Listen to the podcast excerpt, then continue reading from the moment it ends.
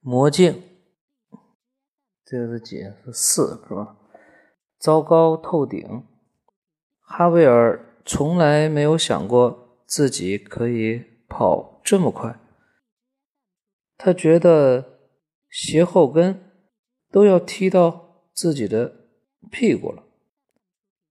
与其说是跑，倒不如说他是像短跑运动员那样飞奔回家的。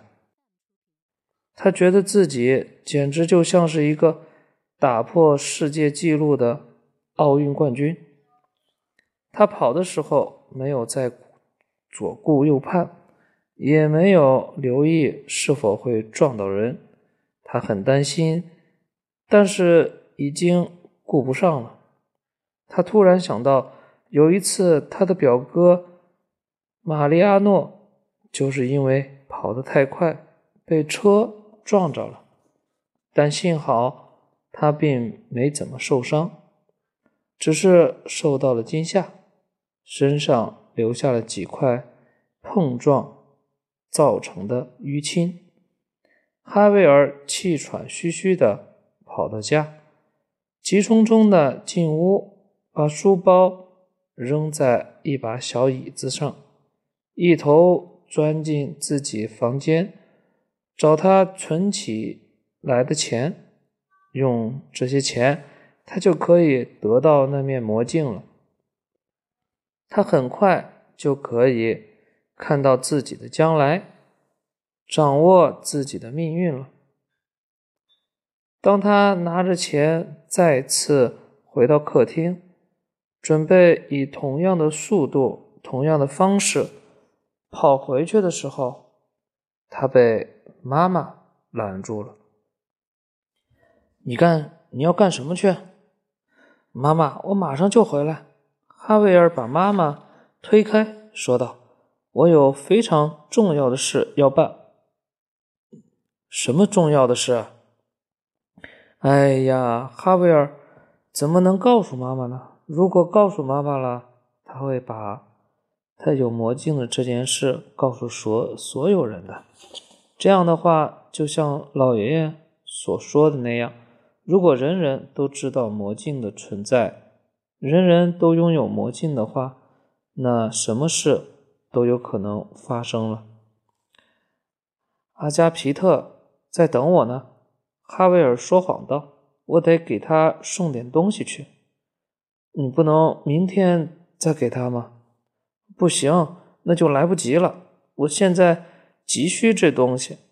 他现在急需这东西是什么东西？你要给他送什么东西呀？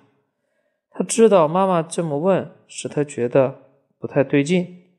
哈维尔的眼神当中掠过一丝歉疚，妈妈不相信他，不相信他的儿子。当然了，哈维尔知道，凭妈妈对他的了解，他似乎能看出哈维尔在说谎。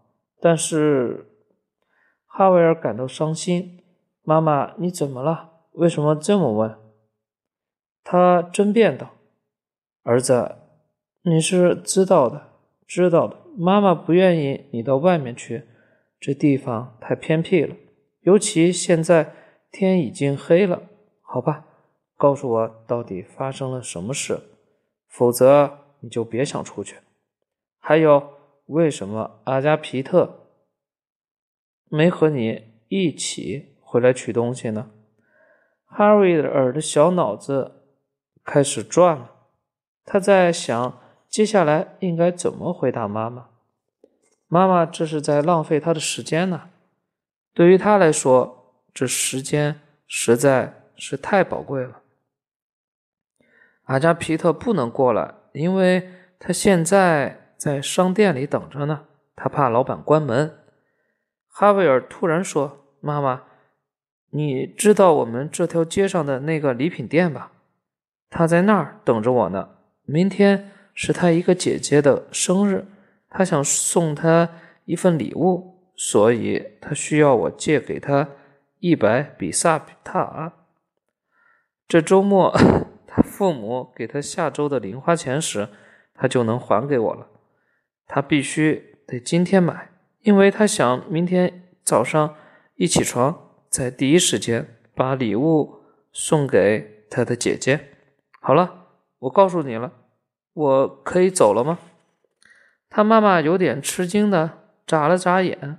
第一，他儿子是那么的慷慨，愿意把钱借给他的朋友。第二，阿加皮特那么会为他的姐姐着想，他的姐姐肯定会特别感动。第三，好了，其他的都不重要了。好吧，哈维尔，那你要快去快回，知道了吗？妈妈的话音未落，哈维尔就已经跑出去了。他往那条街道的跑的速度和他跑回家的速度简直是一样的惊人。暮色降临，天慢慢黑了下来。他不想错过这次机会，因为他知道他这次真的是捡了个便宜了。他一边往那条小径跑，一边不停地想，我拿到这面魔镜以后该怎么办呢？我该把它藏在哪儿呢？妈妈并不是一个爱管闲事的人，可是她心血来潮时总是不停地打扫房间，而哈维尔的房间很显然是他打扫的重点。据他所说，这一切都是哈维尔的错。他说他总是把东西弄得乱七八糟，扔的到处都是，但是哈维尔却从没觉得屋里有多么乱。有时哈维尔几乎是什么都没有动过，他保证什么都没动过，可是往往结果都是一样的。妈妈进来说，你看，你又把东西弄得乱七八糟，满地都是。但是哈维尔觉得他是有权利移动他房间里的任何东西的，就像他在电影里看到的那个小男孩一样。人们叫他什么来着？哦，对了，叫他哈维尔。只要一想到这个就很激动，然后他回到现实。不，他的房间总是乱七八糟的，即使他把魔镜藏得再好，妈妈进来打扫时也总会发现的。如果那样的话，他妈妈将会发现这不是一面普通的镜子，或者即使他没发现这面镜子有什么特别之处的话，他也会因为怕镜子打碎的时候伤害到哈维尔而把镜子拿走的。那如果哈维尔每天都整理好房间，自己把床铺整理好，让房间保持干净整洁呢？那样的话，他妈妈就不用进来打扫了。不，如果那样的话可能会更糟。妈妈肯定会认为哈维尔生病了，或是有什么问题了，他会觉得很奇怪。好了，哈维尔决定以后再想这些事情，因为如何拿着魔镜回家，并且不让妈妈发现，又是一个难题。或许他应该相信他的父母，也许吧。卖镜子的老爷爷还待在原地等着哈维尔。哈维尔气喘吁吁地跑到老爷爷面前，才停下来。他马上把手里的钱递给老爷爷，这时那张海报还漂浮在半空中，而老爷爷不断变色的眼睛，一只变成了橘色，另一只变成了蓝色。老爷爷接过哈维尔的钱，把钱收了起来。他的手指很长，上面长满了刺，却很灵活。哈维尔伸手去拿那面镜子。等等，老爷爷拿镜子的手稍微往回一缩，说道，怎么了？我着急，我必须马上赶回家。”哈维尔喊。这时，老爷爷的两只眼睛又变回了绿色和黄色。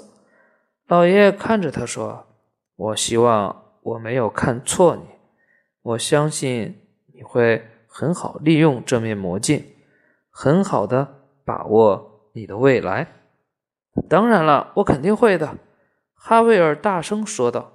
“你记住，这面魔镜会为你开启一扇通往未来的大门，但是不管怎样，你都要记住，你的未来永远掌握在你自己手中，而不是掌握在这面魔镜里。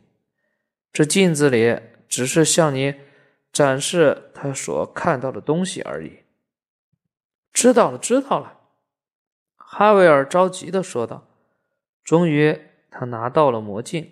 “哈维尔，保重。”老爷爷和他告别。这时哈维尔已经拿着镜子跑开了。虽然这面又大又沉的镜子给他的行动带来了不便，他还是再一次像离弦的箭似的往家的方向跑去。可他还没跑出几步远，就突然想到一件事。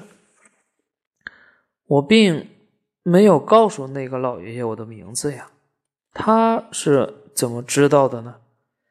他转回头去，可是老爷爷已经不在那儿了。那条小径上已经一个人也没有了。哈维尔自言自语道：“他应该是在镜子里看到我的名字的吧。”他耸了耸肩，继续跑。怎么把镜子带回家是他现在所面临的一个难题，但是现在最重要的是要赶快到家，在他改变自己命运之前，不让妈妈对他生气，不让妈妈惩罚他。天越来越黑了，今天的天色似乎比往常黑的都要快，好像突然之间夜幕就笼罩了整座城市，至少哈维尔这么觉得。他吃力地拿着这面又大又沉的镜子。还好他熟悉回家的路，因为夜幕降临，他几乎看不到脚下的路了。他每走20-30步就要换一只手，换一个姿势来拿这面大镜子。终于到了他住的那条街，把镜子藏在花园的最深处。但是如果修剪杂草的园丁或者某个邻居发现了它怎么办？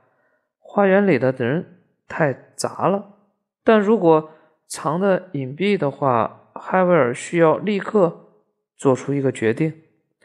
他转过街角，就在这时，砰啪！哈维尔没有看见脚下那条狗，那条狗也没有看见他。哈维尔光顾着他前面的路了，没有看脚下。那条狗正在街道的拐角处拉屎，他们两个撞到了一起。